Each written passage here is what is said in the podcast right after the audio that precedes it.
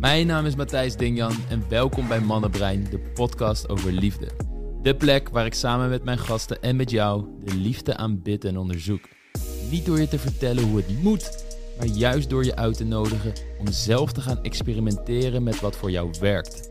In de podcast krijg je inzichten, kwetsbare verhalen en praktische adviezen over de liefde, daten, relaties en alles wat daaromheen hangt.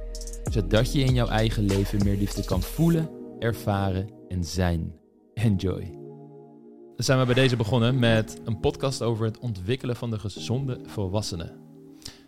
En er zijn er waarschijnlijk heel veel mensen die zich nog afvragen: oké, wat bedoelen ze daar exact mee? Dus Kelly, kan jij een definitie geven van de gezonde volwassene, wat dat exact inhoudt? Jazeker. De gezonde volwassene is een kant in jezelf die zorg kan dragen voor de emotionele behoeftes. Mhm. Zorg kan dragen voor de emotionele behoeftes van jouzelf als, als mens zijnde. Ja, Mhm. inderdaad. Ja. En waarom is het zo belangrijk om die te ontwikkelen? De gezonde volwassene. Ja. En de omdat je in contact wil blijven staan met wat je nodig hebt. Dat, heeft, dat draagt bij aan wie jij bent als persoon. En waarin jij jezelf kan zien, jezelf kan voel- voelen, jezelf kan uiten. En waarin je in connectie kan staan met jezelf, authentiek kan zijn. Mhm. En, maar daarin zijn nog verschillende aspecten natuurlijk die erbij komen kijken. Want we bestaan niet alleen maar uit de gezonde volwassenen. Mhm. Maar het grootste gedeelte wat een gezonde volwassene doet, is eigenlijk een algemeen overzicht houden over alles wat er in jou speelt. Het kunnen ook negatieve gedachten zijn, maar in eerste instantie zorgt die voor die emotionele behoeftes die we nodig hebben daarin. Vanuit kind zijn waar we ook mee opgroeien, waaraan er voldaan moet worden. Dus eigenlijk wat jij voortzet daarin Ja. aan jezelf, wat je kunt geven als gezonde volwassene aan Juist. jezelf. Juist, want elk mens heeft natuurlijk basisbehoeftes. Denk bijvoorbeeld aan veiligheid, verbinding ervaren, goedkeuring en erkenning, emotieregulatie samen met een ouder op het moment dat jij als kind overstuur bent van iets, dat een ouder afgestemd is op jou, incheckt met je, je aankijkt, je begeleidt in die emoties als het ware, door ze bijvoorbeeld te benoemen, te zeggen, oh wat erg inderdaad dat dit is gebeurd, maar hey, kom, we kunnen dit doen. Of in ieder geval laat zien van, hey, jij kunt omgaan met die emoties en jouw emoties doen ertoe, jouw be- behoeften doen ertoe. En in een ideale situatie zijn beide ouders in staat om zo goed mogelijk afgestemd te zijn op dat kind. Zodat dat kind als het ware een modus, een staat van zijn ontwikkelt, waarbij het goed in contact is met de behoeften die het heeft. De emoties die op kunnen komen bij situaties in het leven kan reguleren, kan aanvoelen. Daarmee om weet te gaan. En dan vanuit daar dus keuzes kan maken die als het ware het beste met het kind voor hebben, met met jezelf voor hebben en de behoeftes die je hebt. Maar waarvoor je bijvoorbeeld op latere leeftijd, als je merkt van oké, ik eh, er wordt veel van mij gevraagd in een, op mijn werk en misschien gebeuren ook privé heel veel dingen, dat de gezonde volwassene dat dan aan kan voelen van oh, oké, je hebt misschien nu een behoefte aan rust bijvoorbeeld. Zeg eventjes nee tegen een paar afspraken en zorg goed voor jezelf. Dat zou een typisch voorbeeld zijn van hoe een gezonde volwassene je dan helpt om ja, de emotionele welzijn in jezelf te blijven ervaren.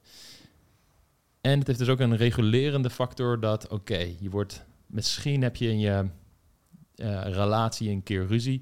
En in plaats van dat je begint te smijten met allerlei spullen en een buitenproportioneel grote agressieve reactie misschien zelfs geeft op je partner, wat misschien een kindsdeel in jou best wel graag zou willen, die wil gewoon lekker stampvoeten met, met spullen smijten, Ja. stapt de volwassene, de gezonde volwassene als het ware in, ziet die emotie wel, maar kan dat op een manier begeleiden dat je het op een constructieve manier uit ten opzichte van je partner, zodat er niet met spullen gegooid wordt. Wat ook weer een, een meer regulerende factor heeft tussen jou en andere mensen, in plaats van dat je alleen maar voor jezelf zorgt. Ja, dus in plaats van dat je gaat schreeuwen, stampvoeten en als een klein kind gaat gedragen, open je het gesprek eh, daarin. Dus je gaat de conversatie aan. Dus je weet gewoon, dit gedrag eh, hoort er niet bij. Eh, Het mag er wel zijn. Ik mag die woede toelaten. Dat zit er ook. Het is een deel van mezelf. Dat is ook zorgen voor dat gevoel. Want het gaat Ja. er niet om dat je het weg gaat zetten. Het mag, het mag erkend worden. Dat is Ja. heel belangrijk zelfs. En je mag het ook uitspreken. Maar inderdaad, in het uitspreken, waarin je dus de conversatie aangaat op een volwassen manier, waardoor je elkaar weer beter leert te begrijpen en volda- eh, voldaan kan worden aan de behoeftes die eronder spelen. Juist. En dat is een belangrijk punt wat je maakt, dat in de volksmond wordt boosheid, verdriet al snel gezien als een negatieve emotie, omdat het geen fijne ervaring is. Maar die negatieve emotie heeft net zoveel bestaansrecht als de gequote positieve emoties, als blijdschap en plezier en, en liefde. En het is heel belangrijk dat je gehoor geeft ook aan bijvoorbeeld boosheid als een situatie misschien wel onrechtvaardig is. Of iemand anders, je partner bijvoorbeeld, een bepaalde kant laat zien die niet voortkomt uit zijn of haar volwassen, gezonde volwassenen. En als jij daar dan geen gehoor geeft aan je eigen boosheid, is het één dat je jezelf gaat wegcijferen. En dus in een destructief patroon terecht kan komen met die andere persoon. En als dat over een langere tijd zich blijft uitspelen, gaat het gevolg hebben voor jouw emotionele, mentale welzijn. Hm. En uiteindelijk zelfs voor je fysieke welzijn. Maar daarnaast helpt het de relatie en die andere persoon ook niet verder, omdat wij ook allemaal als mens bepaalde kanten van onszelf kunnen laten zien waar we feedback voor moeten kunnen ontvangen. Allemaal van de mensen die dichtbij ons staan. Zodat dat ons weer in staat stelt om te groeien als persoon en ons verder te ontwikkelen. Dus het is zowel voor jezelf gigantisch belangrijk als voor de relatie en voor je partner en de mensen in je omgeving heel belangrijk dat je dat kunt aanvoelen. En voor de spullen in je huis. Ja. dat daar niet meer mee gegooid hoeft te worden. Juist, juist. En, uh, en ja, die, die, die een gezonde volwassene daarin in ontwikkelen is dus eigenlijk iets wat je idealiter al in je jeugd voor grotendeels mee wil krijgen. Maar op het moment dat je op eigen benen komt staan, hè, je ouders kunnen maar je tot een bepaalde mate helpen om adequaat voor te kunnen bestaan in de wereld, om het zo maar te zeggen. Maar dan moet je zelf alsnog in de wereld je identiteit gaan ontwikkelen, los van je ouders en je ook je eigen gezonde volwassenen verder gaan ontwikkelen. En dat is al in een situatie waarin je veilig bent opgegroeid en je al een fijne basis vanuit huis hebt meegekregen, om het zo maar te zeggen. Maar er zijn natuurlijk situaties waarin dat niet het geval was en waarin de gezonde volwassene in de kern wellicht al wat minder ontwikkeld was. Ja, en als je dan in relaties terechtkomt waarbij je dus niet goed die regulerende factor op je eigen emoties hebt en wellicht ook in patronen, destructieve patronen met je partner blijft hangen, dan kunnen zelfs andere kanten van je, die losstaan van de gezonde volwassenen, nog sterker geconditioneerd worden, ontwikkeld worden. Waardoor die gezonde volwassene als het ware een beetje op vakantie gestuurd wordt en steeds minder aanwezig en, je is. nog meer bij de basisbehoeften vandaan gehaald en de situatie verslechtert in plaats van verbetert. Mm. Ja, Laurens, is er iets in familieopstellingen en in familiedynamieken iets soortgelijks? Ja, er zijn eigenlijk twee uh, dingen die bij me opkomen. De eerste is wat een, een, een bekende term is in uh, familieopstellingen en in systemisch werk, is wat ze noemen het lege midden. en het lege midden kan je eigenlijk zien als een soort staat van zijn, waarvanuit je heel erg goed kan observeren wat er gebeurt, zonder dat je daardoor wordt geleid of heel erg door getriggerd raakt. En je zou ook kunnen zeggen van, nou ja, als gezonde volwassene kan je ook heel goed bij jezelf observeren wat er gebeurt. Zoals Kelly net ook al zei, je kan het aanvoelen wat, wat, er, wat er is en dat mag er ook zijn. En vervolgens vanuit dus een bepaalde rust, vanuit een bepaalde balans, een adequate reactie kiezen. Ehm, en dat is bij familieopstellingen natuurlijk ook heel erg belangrijk. Van, nou, als er een, uh, zich een opstelling voordoet, maar ook bijvoorbeeld tijdens het coachen, van je merkt dat er iets gebeurt, bijvoorbeeld bij de cliënt dat je daar niet direct door, wordt uh, door uh, getriggerd raakt of direct je eigen verhaal erop wil gooien, maar eerst bij jezelf nagaat van oké, wat gebeurt hier, wat doet dit met mij en wat wil ik vanuit die kalme plek nu doen of toevoegen. Hmm. En het tweede is dat het bij familieopstellingen uh, natuurlijk ook niet onbekend is dat nou ja, veel patronen vanuit je verleden, vanuit je gezin van herkomst, dus vanuit je jeugd, meegenomen worden in het volwassen leven. En dat is dus ook de reden nou, dat ik bijvoorbeeld ook wel eens heb op, opstellingen heb gedaan waarin mensen letterlijk in contact komen met hun kind zelf. En bijvoorbeeld dat kind zelf gaan bevragen van hey, van wat heb jij nodig gehad? Waar ben jij niet gezien? Waar kan ik jou nu in ondersteunen? En eigenlijk kan je dat dus eigenlijk ook alleen maar doen vanuit die plek van de gezonde volwassene. Dat jij mm. eigenlijk voor jezelf die volwassene wordt, die, die begeleider, die veilige haven eigenlijk wordt, die dat kind destijds heeft gemist. En het mooie daarvan vind ik ook dat bijvoorbeeld een concept als zelfliefde vanuit daar ook opeens heel praktisch wordt. Want soms, en misschien dat jullie of de luisteraars het ook wel zullen herkennen, is het best wel moeilijk om bij jezelf na te gaan van oké, wat is nu het beste voor mij? Of hoe kan ik lief voor mezelf zijn? Weet je, voor sommige mensen is het ook een vrij ja, onbekend concept eigenlijk. Maar als je dan gaat nadenken van hey, ehm, mijn, mijn kind zelf, of stel ik zou nu mijn mijn vijfjarige zelf zien en ontmoeten. En ik zou daarmee in contact komen. Van, en ik zou aan hem of haar vragen, wat heeft die dan nodig? En wat zou ik die kunnen geven? Dat het dan opeens een heel stuk makkelijker wordt. Van, oh hey, oh ja, dat kind heeft wat meer veiligheid nodig, wat meer rust misschien nodig, wat meer compassie nodig. En dan wordt het veel makkelijker te vertalen naar de praktijk. Van, nou, hoe kan ik mezelf nu bijvoorbeeld wat rust geven? Nou, door precies wat jij ook al net zei, bijvoorbeeld nu mijn grens te stellen of iets voor mezelf te gaan doen. Uh, of even te gaan sporten of op tijd naar bed te gaan of watsoever. Dus zo kan je het ook heel makkelijk weer naar de praktijk uh, uh, trekken. Mm. Ja, ja wat, wat, hierin gebeurt is dat je teruggaat naar het kindgedeelte. En dat betekent dus niet dat je het op een kinderlijke manier gaat oplossen, maar vanuit de volwassene je zo gaat opstellen en gaat gedragen dat je kan zorgen voor de emotionele behoeften dat vanuit het kindsdeel ontstaat op dat moment. Dus eh, je gaat niet schreeuwen, je gaat niet stampvoeten, dat is kinderlijk gedrag. Maar de gezonde volwassene kan dat al zo reguleren dat er je op een andere manier daarmee om kan gaan. En het kan vertalen zoals ook een volwassene doet. Ja, ja, precies. En dat is inderdaad een hele mooie toevoeging, omdat natuurlijk ook veel mensen eigenlijk ook heel hard tegen zichzelf kunnen zijn. Dan, dan, dan, je hebt misschien een fout gemaakt of iets is niet helemaal gegaan zoals je had, uh, zoals, zoals je had gewild. En dan vervolgens kan het een, ja, een haast natuurlijke neiging zijn om dan heel boos op jezelf te worden. En vaak komt dat dan weer, als je dat doet, vanuit bijvoorbeeld je jeugd. Omdat, ik zeg maar wat, een ouder verzorger ook boos op jou werd als je iets fout deed. Um, en dat, soort, dat houdt eigenlijk een soort van patroon van, nou ja, zelfhaat eigenlijk in stand. Terwijl als je er dan naar kan kijken van, oké, maar wacht, hmm, stel dat mijn kleine versie, of stel dat dat kind nu iets fout heeft, fout tussen aanhalingstekens heeft gedaan, wat zou ik dan doen? Nou, dan, dan zou ik naar hem luisteren. Of dan zou hij misschien een knuffel nodig hebben. Of dan zou hij uh, in ieder geval niet uh, een uitbarsting van mezelf nu op dit moment kunnen gebruiken. Want daar wordt zo'n kind alleen maar bang van. Of weet je, die, die, die loopt alleen maar weg ervan. Wat ook niet de relatie met jezelf bevordert. Dus hoe beter jij kan zorgen voor dat kindsdeel in jezelf. Vanuit dus die plek van balans. Vanuit die plek van die gezonde volwassenen. Hoe meer liefde jij uiteindelijk ook voor jezelf kan hebben en hoe meer zelfliefde je cultiveert. -hmm. Dan heb je al een grasp, een beeld, een, misschien zelfs een gedeeltelijke belichaming van die gezonde volwassenen. Ja. En de grote vraag is natuurlijk, ja, hoe ontwikkel je die gezonde volwassenen? Want dit is wat je beschrijft, een situatie waarin je al in die rol van gezonde volwassenen kunt stappen en dan de regulerende rol op je kunt nemen ten opzichte van bijvoorbeeld het innerlijke kind. En een van de dingen die ik je ook hoorde noemen is het, het lege midden, volgens mij. Is ja, dat de term? Klopt. lege midden, inderdaad.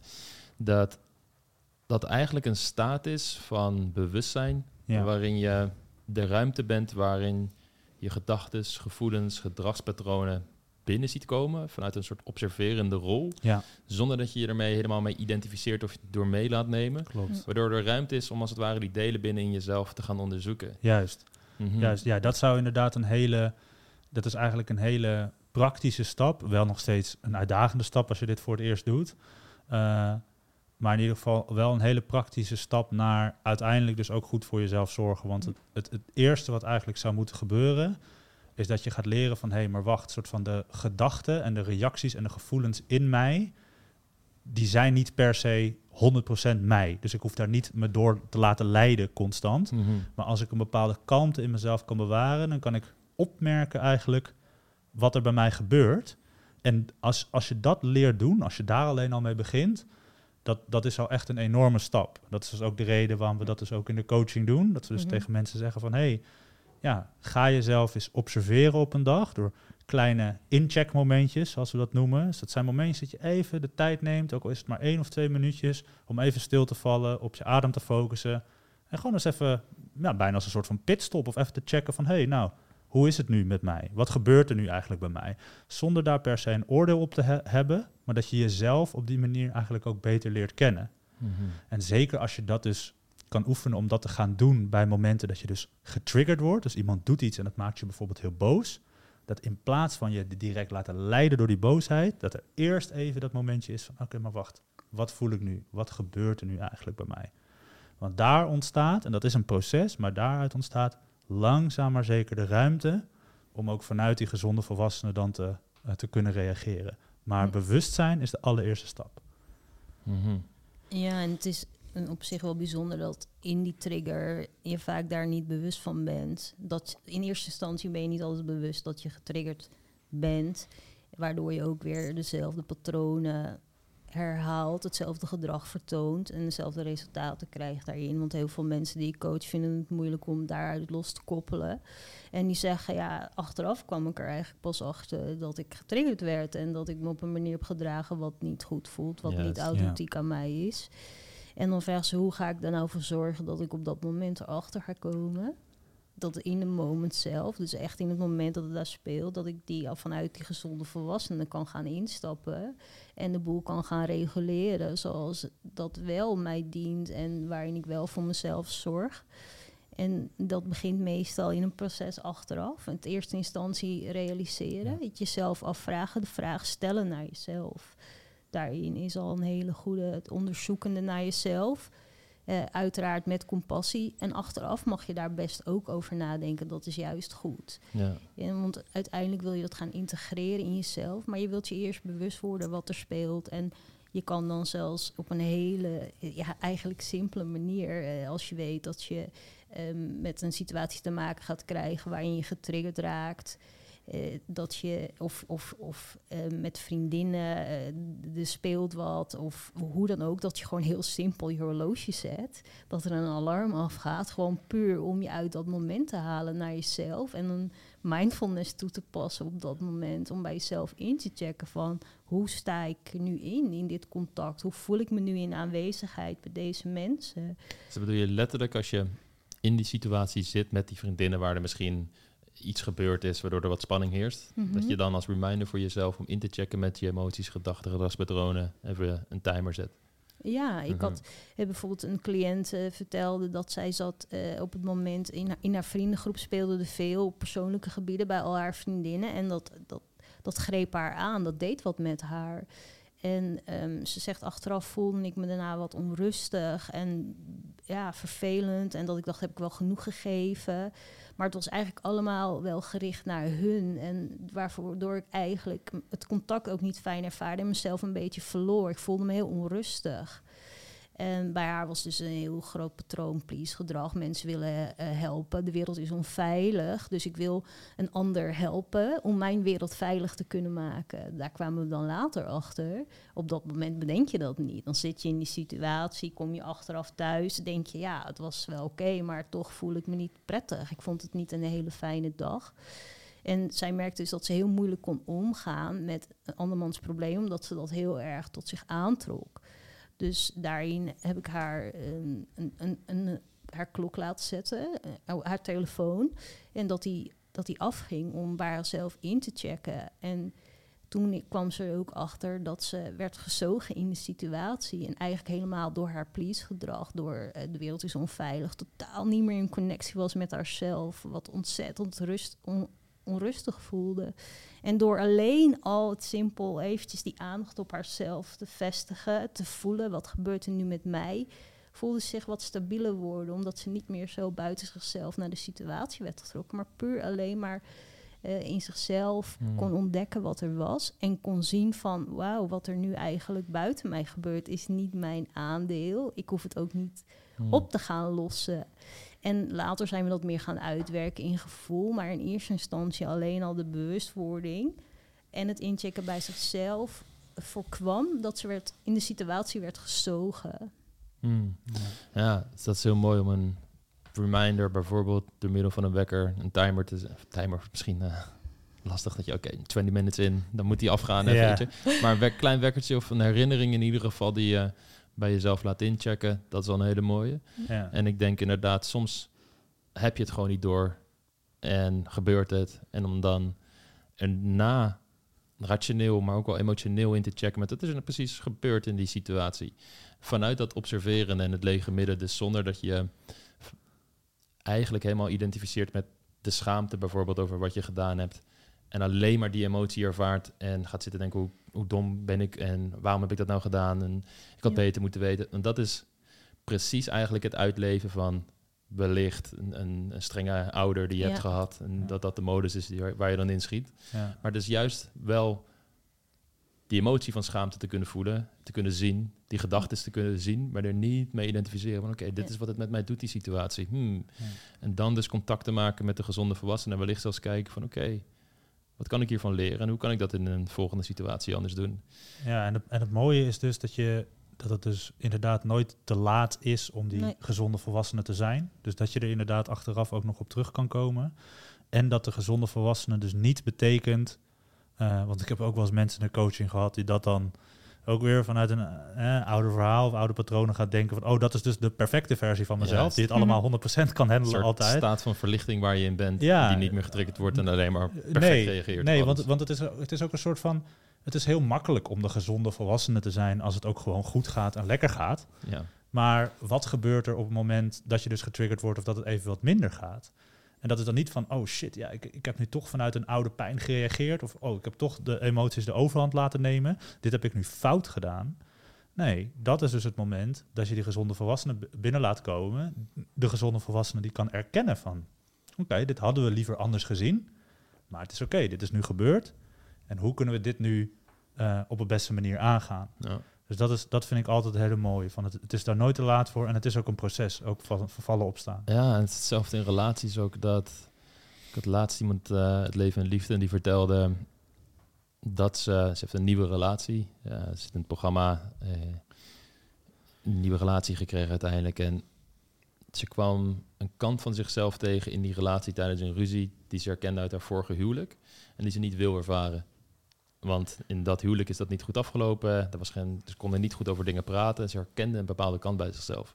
En daar schrok ze zo erg van dat ze dacht: oh, maar misschien is deze partner dan niet goed voor mij. Maar wat het mooie in zich was, wat ze uiteindelijk kreeg: van oh ja, kijk, die kant die kan nog steeds een keer naar boven komen. Maar het is de reactie op mijn deel, wat ik eigenlijk een beetje in mijn schaduwkant wil wegstoppen en niet onder ogen wil komen omdat het niet prettig aanvoelt, die gaat bepalen of dit inderdaad een rode draad in een relatie gaat zijn, waar ik de hele tijd in terugval en dat eigenlijk niet wil en het getriggerd wordt. Of dat ik dan, wanneer ik die kant heb laten zien, daar naar mijn pa- partner toe kan stappen van hé, hey, dit is wat er bij mij gebeurde en wat het met mij doet. En ik vind het helemaal niet prettig dat die kant naar boven kwam, maar het gebeurde. En ik wil het met je delen en ja, er hoeft nog niks meer te zijn. Dit is al voldoende voor nu. Puur daar Ja. delen ervan. En ik kan altijd kijken naar of er dingen zijn die jullie de communicatie kunnen veranderen, zodat die kant wellicht minder getriggerd wordt. Maar ook als het een keer gebeurt dat je boos wordt, kinderachtig reageert, eventjes, en soms weet je dat je het doet, Hm. toch vanuit je ego aan het reageren bent en niet toe wil geven en je hak in het zand zet, terwijl je eigenlijk al weet van ja, het is bullshit wat ik niet doe, maar ik Ja. moet toch even... Ja, ja, ja, even je weet, eigenlijk, eigenlijk kan het niet, maar ik zit nog zo mijn boosheid. Ja. Het moet gewoon, het moet En dan eruit. denk je van, ik laat het er eventjes voelen. Ja, Ja, zoiets. dat, die, precies, ik, die kanten, die, die, die hebben we allemaal. En juist dan is de gezonde volwassene wel, denk ik, regulerend dat je er niet te lang in blijft doorhangen. Dit gaat, als weet je wel, het kan in het moment, in de heat of the moment zijn. Maar daarna wil je dan toch ook wel voor bijvoorbeeld zeggen, oké, ik merk dat ik hier niet lekker bezig ben. Ik ga even een rondje lopen. Ik ben zo terug als, als daar de ruimte voor is. Of wat een manier ook zijn dat je even weer terug kan komen naar dat lege midden. De emoties kunt laten bedaren. En dan wellicht je verontschuldigingen ervoor aanbieden vanuit die gezonde volwassenen. En wat je dan heel vaak ziet als jij verantwoordelijkheid neemt over in ieder geval jouw aandeel in het conflict, is dat de gezonde volwassene dan getriggerd wordt bij de andere persoon. Als je tenminste Ja. in een volwassen, veilige, liefdevolle relatie zit. En dat die persoon dan als het ware gereguleerd wordt door jouw kant van de gezonde volwassene. En andere momenten zal je partner dat hopelijk weer voor jou kunnen doen. Als jij dus een beetje in die jennige, vervelende kant zit. Juist, en, en daarom, daarom is dit ook zo belangrijk om ook mee te nemen. Niet alleen als je in een relatie zit, maar ook als je aan het daten bent. Omdat als je aan het daten bent, kunnen dit soort dingen natuurlijk ook gebeuren. Hè? Van, oh, je, je raakt getriggerd door iets. Of je merkt toch eigenlijk van, ah, dit, dit, wat deze persoon doet vind ik eigenlijk niet zo aantrekkelijk. Of het is niet in lijn met mijn waarden. Eh, en ik hoor best wel veel dat, zeker tegenwoordig, mensen dan al vrij snel de conclusie maken van, oké, maar dan werkt het ook niet. Of oké, dan moet ik weer naar, door naar de volgende. Ja. Terwijl het juist een uitgelezen kans is om op dat moment jouw gezonde volwassene te activeren. Door dus eerst te observeren wat er gebeurt. En daarna vanuit die plek van kalmte eh, dat ook te communiceren. Om ook even te checken van oké, maar hoe gaat deze andere persoon hier nu mee om? Gaat die persoon gelijk in zijn of haar kindsdeel door oh, niet Mhm. ermee om te gaan en het maar te laten? Of staat hij ervoor open om met me te praten? En dan wordt het opeens ook een, een, Ja. een hele mooie ja, tool als het ware om ook te filteren. Om de juiste partner ook te filteren tijdens het daten. Ja, het, Ja. Het, het, het interessante daarvan is wat je zegt, is zoals in eh, leven en liefde, dat heel veel dames aan ons de vraag stellen, die ze eigenlijk dan aan een partner van een date hadden kunnen stellen, Juist. die vraag. Ja, En dan gaan ze aan ons vragen van, eh, hoe had ik dat, eh, hoe zou die dat bedoelen? ja. Hè, of hoe was, Ja. hoe, eh, de- wat moet Ja. ik hiermee? Of. Ja, En dus een man doet iets en dan stellen ze aan ons de vraag... hey, wat bedoelt hij daarmee? Ja, Ja, precies. ja, ja. En dan zei ik, heb je het hem gevraagd? Nee, eigenlijk niet. Ik Ja. zo, nou, en dat is nou precies hè, hoe jij op de beste manier in het daten kan gaan staan. Exact. ja. Maar da- en daarvoor is het dus zo belangrijk dat je dat lege midden kunt hebben... om in die situatie dat aan te voelen en dat ook bespreekbaar te kunnen maken. Een heel praktisch voorbeeld was iemand eh, laatst in de, in de coaching sessie... die vertelde dat ze op ehm single reis ging. En dat was ver van tevoren geboekt. Maar ze had inmiddels ook een man leren kennen. En eh, het was de derde date die ze samen gehad hadden. En toen voelde ze zich toch een beetje gek tijdens die date. En ze vroeg tijdens die call van ja, zal die daarmee gezeten hebben? En ze ja, dat zou heel goed kunnen. Ja. Heb je het hem gevraagd? Ja. Nee, maar, maar ze vertelde ook, ja, daar, die vraag komt niet eens bij mij op. Want ik zit dan zo in de angst dat ik merk dat er iets is en vindt hij het nog wel leuk en noem maar op, dat de ruimte om überhaupt die vraag te stellen er niet is. En dan is het dus inderdaad heel fijn om achteraf dat te bedenken. Oké, wat gebeurde er nou? Wat werd er bij mij getriggerd? Maar je hebt op een gegeven moment ook echt de tools nodig om met die emoties, bijvoorbeeld die angst, om te gaan. Dat niet alleen los te laten en te verwerken door dingen uit het verleden te helen, maar ook in het hier en nu de tools te hebben om niet zo helemaal meegesleurd te worden door die angst. Zodat je het lege midden kunt zijn Ja. en kunt inchecken, afgestemd kunt zijn eigenlijk op de ander en op de situatie. Ja, het is, het is heel mooi. Ik weet ook precies over wie je het hebt. En uiteindelijk heeft zij wel vanuit de gezonde volwassenen dat ook gevraagd in een volgend gesprek aan die man. Ja. En het, het, het, mo- het mooie ook daar weer van is, is dat zij wel eh, voelt dat het, eh, het anders was voor haar. Ehm, zij is een dame die staat angstig in het daten. En waardoor ze dus echt Ja. de connectie met zichzelf verliest. En dus, nou, dat even de situatie in het kort uitleggen. Ze had eh, drie dates gehad met een man, waarbij ze de derde date voelde dat hij afstand had genomen. De eerste twee waren wel oké. ehm, maar toen zei ik van, was er voor jou een verschil in tussen de eerste twee dates en de derde date? Heb je daar verschil in jezelf gemerkt? En dat kon ze eigenlijk niet eens zeggen, omdat ze totaal niet weet hoe ze zelf is in het contact tijdens het daten door die angst. Ja. En daaruit kreeg ze dan het cognitief dagboek mee van het, ge- eh, het gevoel, de, het gedrag, eh, de, eh, de gedachten, wat was er dan allemaal. Ja, en dan, een tool voor mensen die dat niet kennen, die we gebruiken om meer inzicht te verschaffen in dit soort situaties van jouw hele innerlijke wereld en al die processen die daar spelen. Ja, om cognitief eh, te kunnen achterhalen van hey, eh, wat gebeurt er nou om het eigenlijk die puzzel even uit elkaar te trekken. Ja. Dus alles wat, wat die grote brei duidelijk te maken, in kaart te kunnen brengen. Van wat is het gedrag, het gevoel, en wat zijn de gedachten die daarin spelen. Zodat je daar al meer inzicht in krijgt, waardoor het niet één grote warrige massa is. Eh, dat is natuurlijk nog niet het gevoelsmatige gedeelte. En het, maar daar zit ook een vraag bij van... wat zou je in het vervolg anders willen doen in zo'n situatie? En daar had ze ook gewoon daar had ze geen antwoord op. Ja. Want ze weet het gewoon echt niet. En ze kon ook niet precies aankaarten van... dit was precies het gevoel. Ze zegt, ik merkte dat ik anders gedroeg daarvoor dan die derde. Want hij nam afstand, dat merkte ik. Dus ik werd weer in mijn oude angst gezet. Maar anderzijds, als iemand zich anders gaat gedragen, je wordt, word je dan echt teruggezet in je oude angst. Want als het gezonde volwassene kan je het ook zo bekijken. Deze eh, pe- persoon gedraagt zich nu in een date op een manier wat niet fijn voelt voor mij. En als dat jou triggert, is dat een, een emotie of een, een, een gedachte die je gewoon wil toelaten. Van wat gebeurt er dan op dat moment? Want het kan heel gezond zijn dat jij op dat moment die emotie, die negatieve emotie ervaart, omdat iemand ook op een manier in contact staat wat niet fijn is. Exact. Alleen omdat je niet vanuit jezelf goed weet wat je voelt, wat je ervaart, kun je dat onderscheid niet maken. Eh, En daarin mis je dus een heel groot gedeelte vanuit de gezonde volwassenen Ja. die dat kan inzien, kan aanvoelen en kan vertalen. En dan ook op een juiste manier met de situatie kan omgaan. En waardoor ze zich nu eh, geleefd voelt in de situatie en niet meer in controle is over haar eigen dateleven. Ja, maar en, en daarom is het dus eigenlijk ook zo krachtig. En je zou eigenlijk ook kunnen zeggen, ook al een onderdeel, of misschien op dat moment nog een onbewust onderdeel van de gezonde volwassene, om ook tegen jezelf te kunnen zeggen, ehm, ik weet het niet, of ik zie dit nu niet. Ja. Eh, en ik heb wat hulp nodig om me daarbij te helpen. En dat, dat zijn dus ook de mensen die bijvoorbeeld in leven in liefde zitten, die dus ook eh, eh, die, die hulp dan ook vragen, zodat wij ze daar ook weer bij kunnen begeleiden. Uh, en op een gegeven moment moet er dan ook, of, eh, komt er dan ook een, een, een, punt dat je eigenlijk zelf ook al wel weet van, ja, oké, ik heb hier nu mee geoefend en eigenlijk weet ik wel wat ik nu moet zeggen of doen. Maar dat je merkt dat je dan toch nog heel erg naar andere mensen toegetrokken wordt, omdat zij dan jouw gezonde volwassenen even kunnen zijn en tegen jou kunnen vertellen.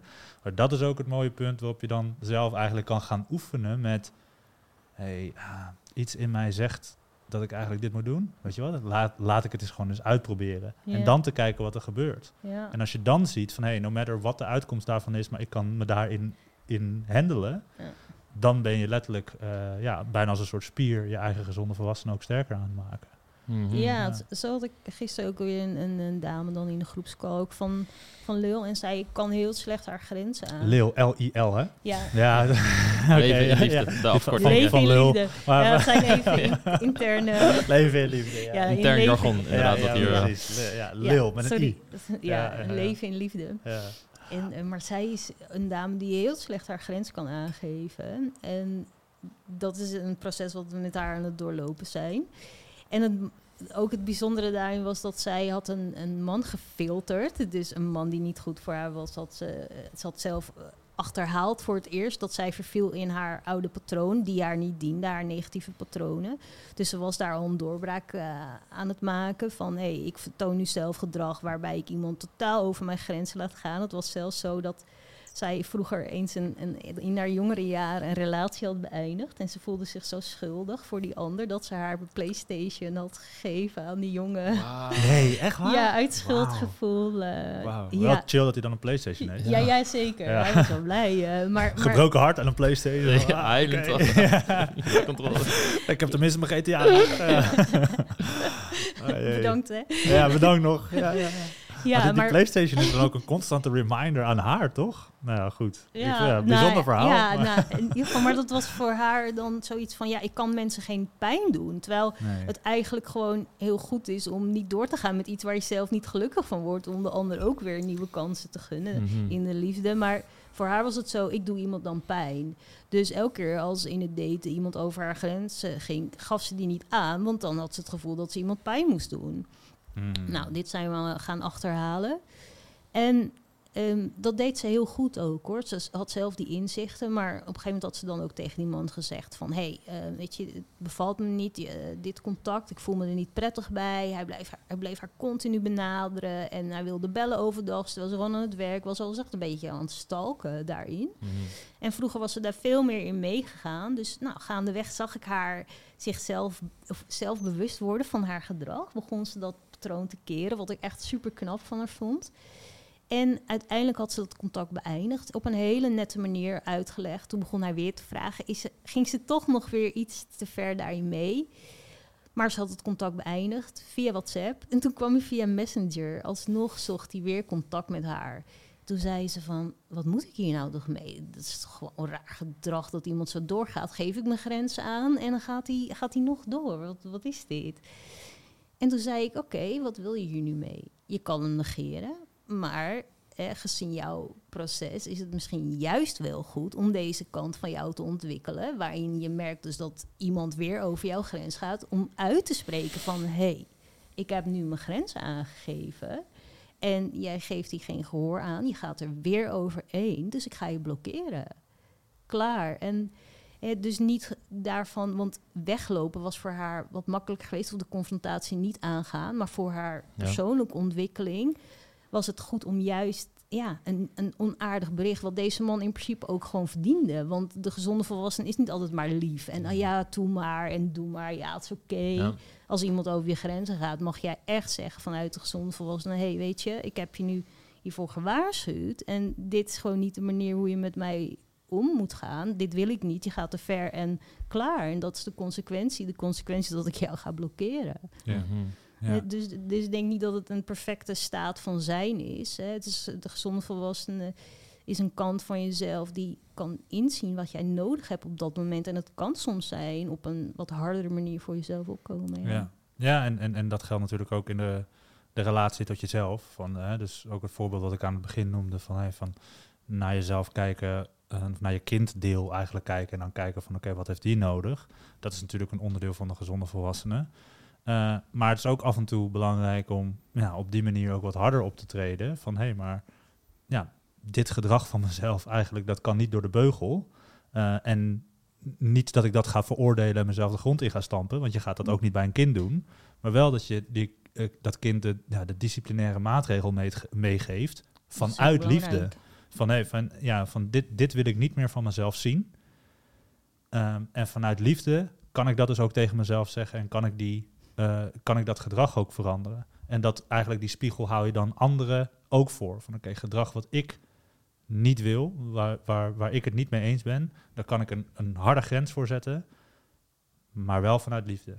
Ja. En vanuit liefde, dat betekent dus dat je dus ook niet voorbij je eigen grenzen gaat, of nou, nogmaals, je laat leiden door die emoties, maar duidelijk en hard kan zijn, eh, terwijl je ook die ander eh, en ook jezelf in waarde laat. Ja. Ja. We hebben het nu vooral gehad over de interpersoonlijke relaties, jij en andere mensen. We hebben het gehad over de relaties die je binnen in jezelf hebt met verschillende delen vanuit de gezonde volwassene. Dus eigenlijk je gezonde volwassene ten opzichte van het innerlijke kind. Ja. Een kritische innerlijke criticus, een, een andere delen van jouzelf die er zijn. Een onderdeel wat ik ook onmisbaar vind voor het ontwikkelen van een gezonde volwassene is jij en de relatie tot de rest van jouw leven als het ware.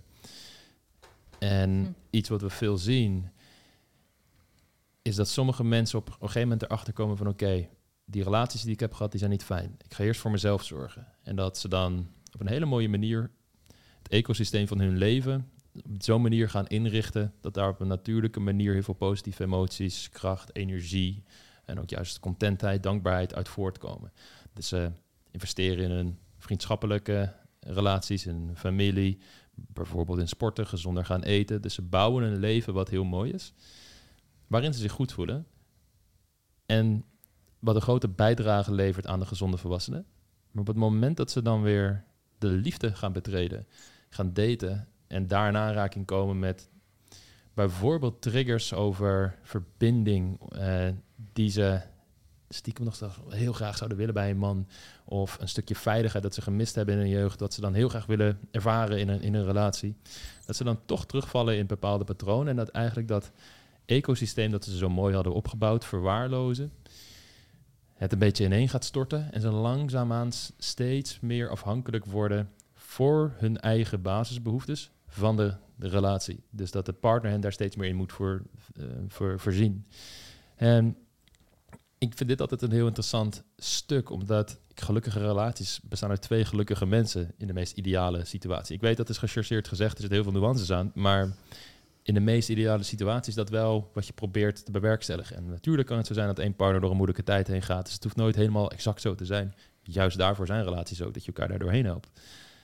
Maar dat ecosysteem altijd onderhouden en die autonomie blijven behouden en eigenlijk dus verbinding met jouw leven behouden, is ook een cruciaal onderdeel van het hebben van die gezonde volwassenen. Omdat als jij aan het daten bent met een man en jullie hebben een superleuke date gehad en dat gaf je dopamine, want de reward systems spelen een belangrijke, de beloningssystemen spelen een belangrijke rol, vooral bij de eerste fase van het verliefd worden op iemand. Dezelfde hersengebieden spelen daar een rol als eh, de beloningssystemen die je bijvoorbeeld ervaart als je flink hebt gesport of als je eh, een doel hebt behaald.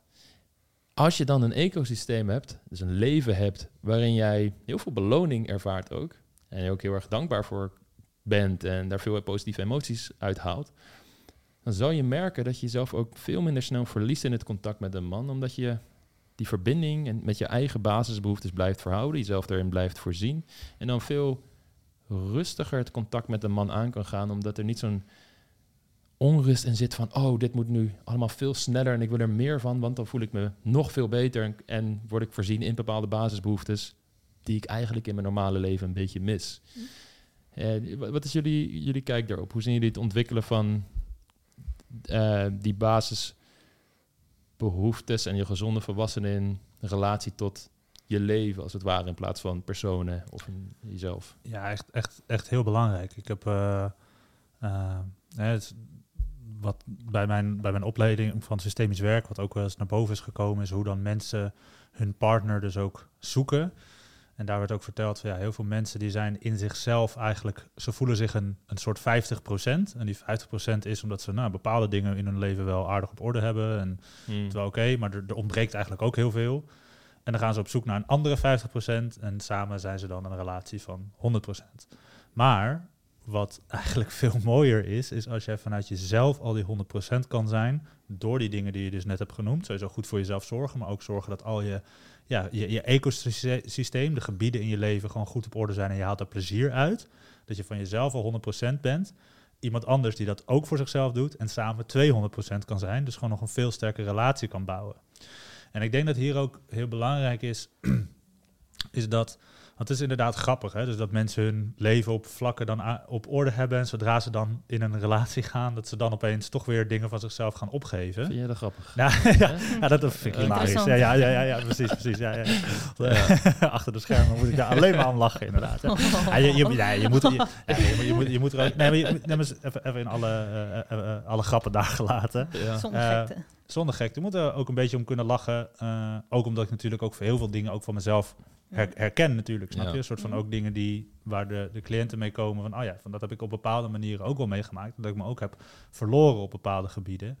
Eh, en als je dat met wat lichtheid daar ook naar kan kijken, dan kan je er dus ook veel meer vanuit de gezonde volwassenen het uiteindelijk ook gaan aanpakken. Maar wat ik, over, wat ik over wilde Dat is een zeggen... belangrijke side note wel. Ja. Die humor die je kunt gebruiken om veel problemen in je leven ook lichter te maken. Absoluut. Ja, Ja, je- zeker. gewoon van... Ja, van Wat toch een verloren vaardigheid is in de maatschappij aan zich. Ja. Als, als side note even dan. Zo, ja, ook kun je verder gaan. Hou je verhaal- hou je verhaal vast. Een side side note die wel grappig, ja, grappig is ontstaan. Nee, maar dat, dat is inderdaad. Het is van- ook gezonde volwassenen. ook gezonde Ja, maar volwassenen. dat, dat is best wel weg. Je, ja, als je een, een, en ik- ik snap het, hè, er is een, een plaats dat sommige grappen eventjes niet op zijn plek uh, zijn. dan zijn. Ja, op een Nee. plek zijn. Dit- Maar, maar dat je om bepaalde, soms vreselijke onderwerpen zelfs een, een grap kunt maken. Ik snap het. Het is misschien niet altijd publiekelijk, maar met Nee. vrienden bijvoorbeeld over iets wat je naars wat je hebt meegemaakt, daar een grap Ja. over kunnen maken. Of dat je vriend daar een grap over Ja, maakt. ja. Het moet afgestemd zijn. Het moet. ja. Hey, ja, er zit heel veel nuance en context aan vast. Dat Ja. begrijp ik. Maar ik, mij helpt dat gigantisch. Ja. Juist om af en toe ook over shit in mijn leven Ja. te kunnen lachen. Ja, ja. Ja, maar dat is wel iets heel belangrijks, omdat dat in daten wel heel veel aangeeft. Bijvoorbeeld als iemand een grapje maakt eh, en je vat dat heel persoonlijk op omdat je zelf onzeker bent, dan kan je helemaal niet meer in het moment van de grap meegaan. Dan wordt het een soort met van domper serieus gesprek, omdat Ja, je het persoonlijk het tot je aantrekt. Heel zwaar. Dus ja. het heeft ook te maken met hoe ver ben je zelf ontwikkeld daarin. Ja. Kan je luchtig zijn? Hoe ver zit je erin voor jezelf? Hoe Ja. zwaar heb je het? Eh, hoe ver ben je jouw gezonde volwassene inderdaad ontwikkeld om gewoon luchtig daarin mee te kunnen gaan en de lol er daadwerkelijk van in te kunnen zien? En, Ja. een, en een kleine praktische en ook grappige tip die ik, hier, die ik zelf gebruik, die best wel goed in werkt. We hebben het natuurlijk gehad over nou, je eigen gedachten, gevoelens en dergelijke observeren, dat kunnen zien. Hm. Maar wat mij persoonlijk soms echt heel, helpt, eh, heel erg helpt, is soms gewoon mijn gedachten letterlijk hardop uitspreken. Hm. Van, oh Lau, word je hier weer pissig om, weet je wel? En dan opeens, het geeft ook een soort van komisch effect. Mhm. Oh, wat word ik boos van deze reactie. En dan opeens moet ik ook weer om mezelf lachen, weet je. En dan wordt het gelijk weer lichter. En kan ik vanuit daar dus ook weer beter Ja. vanuit die gezonde volwassenen reageren. Ehm, maar wat ik nog wilde toevoegen bij dat punt van dus ook hè, dus, ehm, de andere vlakken van, van je leven die dus eh, eigenlijk lijden bij sommige mensen die, die eronder gaan lijden wanneer ze zichzelf gaan verliezen in een relatie. Ehm, ik denk dat dat ook voor een heel groot deel komt omdat eh, sommige mensen nou ja, toch hun, hun liefdesleven eigenlijk ook niet als zo'n zo'n deel als zodanig zien. Dus dat ze zeggen, oh ja, mijn, mijn sport, daar heb ik controle over. Mijn carrière, daar heb ik controle over. Mijn vrije tijd heb ik controle over. Mijn vrienden ook aardig, die kan ik ook kiezen. Maar zodra dan ik in een relatie kom, ja, dan opeens, dan, dan moet het allemaal werken. Of dan, eh, ja, dan als een soort magic of zo, moet dat maar gewoon gebeuren. Omdat Ja. ze dus ook die tools ook helemaal niet... gebeurt vanzelf. eh, Precies. eh, Terwijl als je dat kan zien als, oh hé, hey, maar wacht, er is ook een ander gebied in mijn leven, mijn liefdesleven. En daar gebeurt nu eigenlijk iets nieuws. En dat is ook iets wat ik kan ontwikkelen. zonder dat dat, op, dat, dat, op, dat dat dan opeens prio krijgt op mijn andere eh, gebieden in mijn leven, maar gewoon als een onderdeel ernaast, Mm. dan kan je het ook veel beter verdelen. En dan verlies je er veel minder eh, in. En wordt het ook op een natuurlijke manier maakbaarder in de zin van, ja, je gaat ermee oefenen, net zoals dat je het met andere gebieden in je leven ook doet. Mhm. Ja, maar daar moet je wel echt wel al inzicht eh, voor hebben. En daarom is het goed dat je dit ook uitspreekt, zodat mensen zichzelf hierin kunnen herkennen, deze vraag bij zichzelf kunnen leggen van hoe sta ik eigenlijk in mijn relatie of in het daten.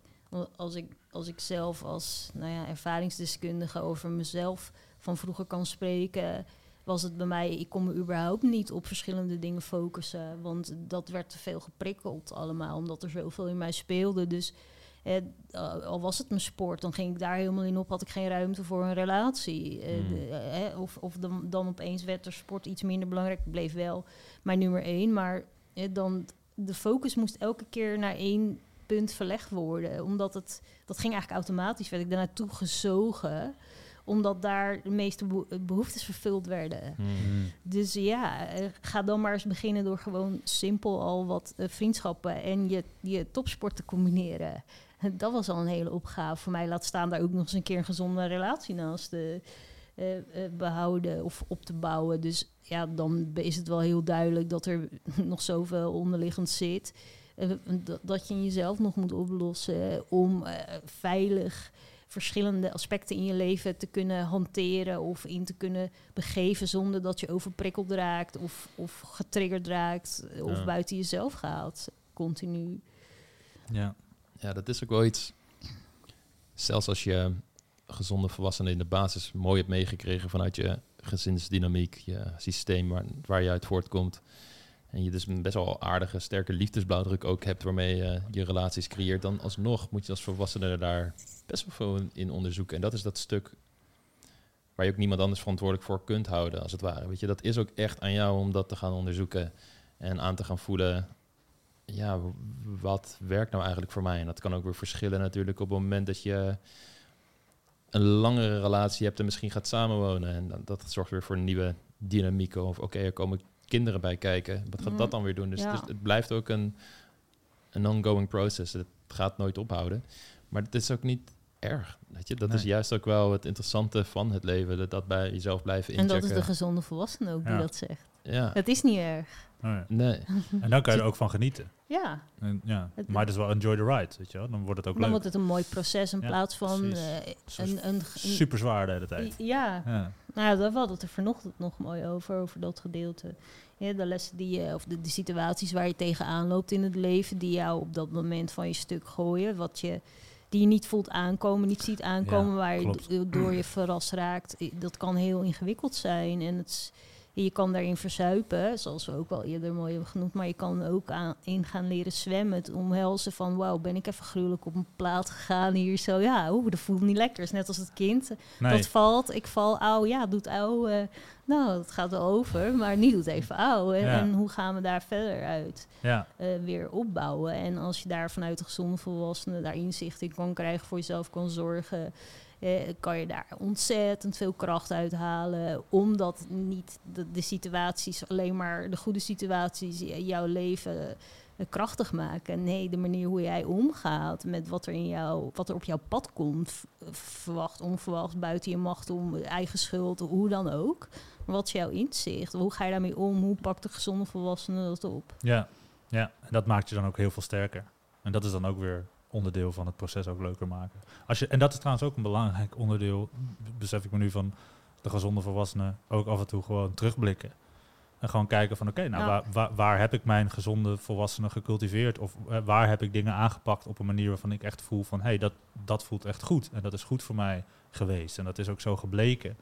Eh, want vaak is het ook zo dat hè, misschien dat voor sommige mensen het, eh, mensen het, het, het concept van vol- gezonde volwassenen op het gebied van liefde, ik zeg maar wat nog best wel moeilijk voelt.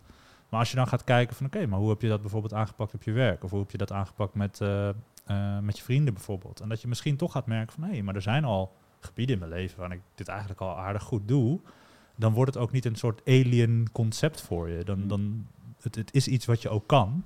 En wat misschien op bepaalde gebieden nog net even wat beter gecultiveerd kan worden. Maar ja, dat, we zijn allemaal lerende eh, daarin. Ja, maar toch is, wil niet iedereen daar helemaal in meegroeien.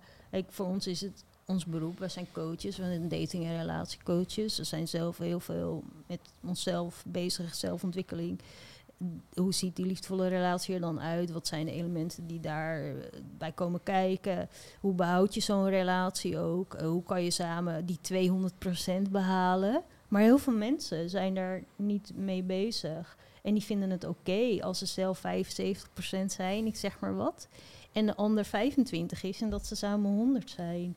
En dan ben ik ook, eh, ik zie dat. En niet, absoluut niet dat ik mezelf eh, beter vind daarin. Ik ben gewoon heel bewust van wat er speelt in mijn leven. En ik ben ook niet altijd 100% geweest. En nog steeds niet. Dus dat is helemaal oké. Maar daarin zijn er wel mensen die niet zien dat er misschien meer te behalen is. Omdat het eigenlijk allemaal wel prima, prima gaat. Ze zijn samen 100. Ze doen een ding. Eh, en dan heb ik wel eens in het coachen zijn wij dan. Hebben we iemand bijvoorbeeld ook gecoacht. En dan denk ik, oh ja, er was nog wel meer te behalen. Weet je wel, van oh, er was meer te behalen. Terwijl voor die persoon zo'n enorme stap is om die 100% eh, daarin te zijn. Ja. De- en, en dat vind ik eigenlijk, denk ik, ja, moet ik hier nog verder aan puzzelen dan? Of laat die, want niet iedereen heeft hetzelfde doel Nee, daarin. nee, tuurlijk. En, en een soort van, ja, hè, dus de gezonde volwassene gaat ook niet over, over perfectie. En uiteindelijk is het ook gewoon naar je eigen leven kijken en dan wel eerlijk tegen jezelf zijn van oké, nou wat werkt voor mij en, en wat niet. Ja. En misschien dat er dan bepaalde dingen zijn die, nou ja, hoe noem je dat, anders zouden kunnen. Ik zeg maar wat, maar waar je gewoon van voelt van nou, dit is wat het is en, en hier ben ik ook tevreden over. Maar dat er ook dingen zijn waarvan je voelt, ja oké, als ik echt eerlijk naar mezelf ben, voelt dit niet helemaal oké. Hmm. En dat is dan ook weer de gezonde volwassene om daar uiteindelijk naar te luisteren. ja. Eh, ja, van ook, want je hoeft niet altijd maar nee, door te blijven gaan. Je relatie hoeft geen project te worden om de 200% te nee, halen. nee, dat is inderdaad ook een, ook een hele goede toe. Want dat zou ook niet de gezonde volwassene zijn om er zo naar te kijken. Van het moet, het moet allemaal perfect. Ja. Ik denk dat je op al die gebieden van de relatie tot jezelf, relatie tot je partner of andere mensen in je leven, relatie tot je complete leven, je kunt het ook altijd blijven optimaliseren. Maar volgens mij is juist inderdaad een onderdeel van de gezonde volwassenen en een sterke liefdesblauwdruk dat je op een gegeven moment merkt dat je dat ecosysteem op zo'n manier hebt ingericht dat daar heel veel eh, positieve emoties en rust en kalmte uit voortkomt. En dan hoe dat ecosysteem er dan exact uitziet. Of er net wat meer bloemen in konden staan als het ware. Of de Mhm. rivier net iets groter kon zijn ten opzichte van de bergen die je daar, die je daar hebt in dat landschap. Om maar in de natuurlijke beeldspraak te blijven. Dat maakt er dan eigenlijk niet zoveel uit. Nee. Dat doet er niet toe. En ja, je zal ook kanten krijgen van de relatie als je ze echt kunt accepteren en het levert je geen lijdensdruk op. Ja. Dan is het ook gewoon helemaal prima. Ja. Weet je, van oh ja, ik, mijn partner doet altijd eh, dat ene gekke ding met zijn tong als hij eh, achter zijn laptop zit. Maar ja, maakt niet uit. Weet je, boeit me eigenlijk helemaal niet zoveel. Ik kan het accepteren, ik laat het los. Ja. En ja, dat, dat, ik denk dat dat inderdaad juist ook een heel mooi onderdeel daarvan is. Ja, Ja. ja. wat, wat, wat, wat kan je loslaten omdat je er dus ook uiteindelijk vrede mee hebt van oké, ik kan dit loslaten. En wat zeg je dat je aan het loslaten bent, terwijl er eigenlijk nog een soort van, hoe noem je dat? Ja, gemaskerd verzet eigenlijk nog heel erg bij zit. Ja. En, en, en dat, kan, dat kan niemand voor je, Nee. voor je bepalen. Dat kunnen wij ook niet voor onze cliënten bepalen. Dat is op een gegeven moment ook iets wat je zelf moet gaan aanvoelen. Ja, in veel gevallen kun je het niet eens voor je toekomstige ik bepalen. Nee, Nee. dat is echt die ui die je aan het pellen bent. En elke keer als er weer een laag van af is, kan je weer dieper bij de kern komen. Ja. Ja, En het kan zijn dat iets niet storend is in het begin van je relatie, maar naarmate je tot nieuwe inzichten komt, een andere levensstijl krijgt, dat je toch denkt van oké, ja, ik vind het eigenlijk helemaal niet prettig dat het er nu is. En dan zijn dat weer gesprekken die je daarover moet voeren. Eh, los van dat je dan de relatie ontgroeid bent of wat dan ook. Dat, dat hoeft helemaal niet zo te zijn, maar wellicht moet die relatie op een andere manier vormgegeven worden, eh, zodat die voor jullie beiden blijft werken. Ja, ja. Ja. heleboel eh, mooie, zowel inzichten als ook wel praktische adviezen hoe mensen die gezonde volwassenen kunnen ontwikkelen. Zijn er nog dingen waarvan jullie zeggen, oké, ik zou dat nog wel echt aanraden om die gezonde volwassenen te ontwikkelen bij jezelf? Er zijn twee dingen die bij mij eh, te binnen schieten. Eerst wat je kan doen is eigenlijk een, ja, een, een oefeningetje. Zijn, dat gaat heel erg over dat concept van ook, nou ja, een betere relatie krijgen met je innerlijk kind. Door een brief te schrijven naar je innerlijk kind. Dus door gewoon echt eens gewoon eens te gaan zitten en gewoon te, te schrijven. En misschien ook te vragen van, hey, hoe, hoe is het met je? Wat heb je nodig? En eh, nou, ik ben jou uit de toekomst, ik zeg maar wat. Kan ook een beetje een humoristische draai aangeven. Maar een soort van, nou, wat heb je gemist en wat zou ik je kunnen geven? En het kan dan ook helpen om dan, als je dat hebt gedaan, daarnaast om te draaien. Om vanuit jouw innerlijk kind een brief te schrijven naar jezelf. Nou, ik ben je innerlijk kind van vroeger en ik zie nu waar je nu bent. En nou, weet je, misschien uh, nee, kan je dit doen om wat meer plezier in je leven in te bouwen. Of misschien, weet je, uh, heb ik je daar af en toe nodig. En dat je daardoor ook merkt dat je een, op, op een best wel, nou ja, hoe noem je dat? Praktische, maar ook wel grappige manier um, contact, beter contact met je innerlijk kind kan maken. En beter contact met het innerlijk kind is een gezonde relatie met jezelf uiteindelijk. En ook in dat licht, uh, ook gewoon een, een leuk klein oefeningetje, is om echt eens te kijken van, hé, hey, wat zijn de, ook de kleine deugden als het ware, of de kleine pleziertjes in het leven waar ik eigenlijk gewoon heel veel energie uit haal. Ook al is het gewoon, ja, s'avonds even een boek lezen, af en toe even een wandelingetje maken, gewoon een gesprek met een, een een vriend hebben. Ik vind het zelf af en toe leuk op de PlayStation. Er is, er is nog nooit een dame die haar PlayStation aan mij heeft gegeven. ik heb hem zelf maar gekocht. Maar dat vind, en dat zijn zulke kleine dingen, maar een soort van die doen. En je daar totaal aan overgeven. En een, een, een lijstje maken misschien voor jezelf. Van ja. die kleine dingetjes wat je de hele tijd kan aanvullen. Dat is iets zo simpels, maar ook iets zo sterks. Omdat als je dat jezelf gunt, je automatisch je ook veel meer in contact kan komen met je um, gezonde volwassenen. Maar ook gewoon veel meer plezier haalt uit het leven en uit al die processen die hier ook aangaat. Dat is dat ecosysteem. Ja. ja. En die brief aan het innerlijke kind is inderdaad meer in die relatie ja. met jezelf. Ja. Ook heel mooi. Ja. Voor jou, Kelly? Ja, door jezelf de vraag te stellen, ben ik gelukkig? Hoe zit het met de gezonde volwassene? Want de gezonde volwassene is er wel voor al die modies en al die gevoelens. Maar ook, wat heeft de gezonde volwassene nodig om zich te versterken daarin? Wat zijn, wat, wat zijn er nog wensen? Kan je iets verbeteren daarin om jezelf te bekrachtigen? Zijn er nog doelen die je wilt behalen? Zijn er nog dromen die er liggen, die je wil oppakken? Dus ook naar de toekomst toe, over lange termijn, daarin jezelf gaan positioneren. Om ook die gezonde volwassenen dus te bekrachtigen daarin. Wat begint bij de eerste vraag aan jezelf. Ben ik gelukkig? Even los van alles, alles modisch en gedachtes. En daarin te checken bij jezelf. Wat voel ik, wat ervaar ik en wat heb ik nodig. Ja. Mooi, heel mooi. Dank jullie wel. Geen Tot dank. de volgende. Tot de volgende. Tot de volgende. Tot de volgende. Bye bye.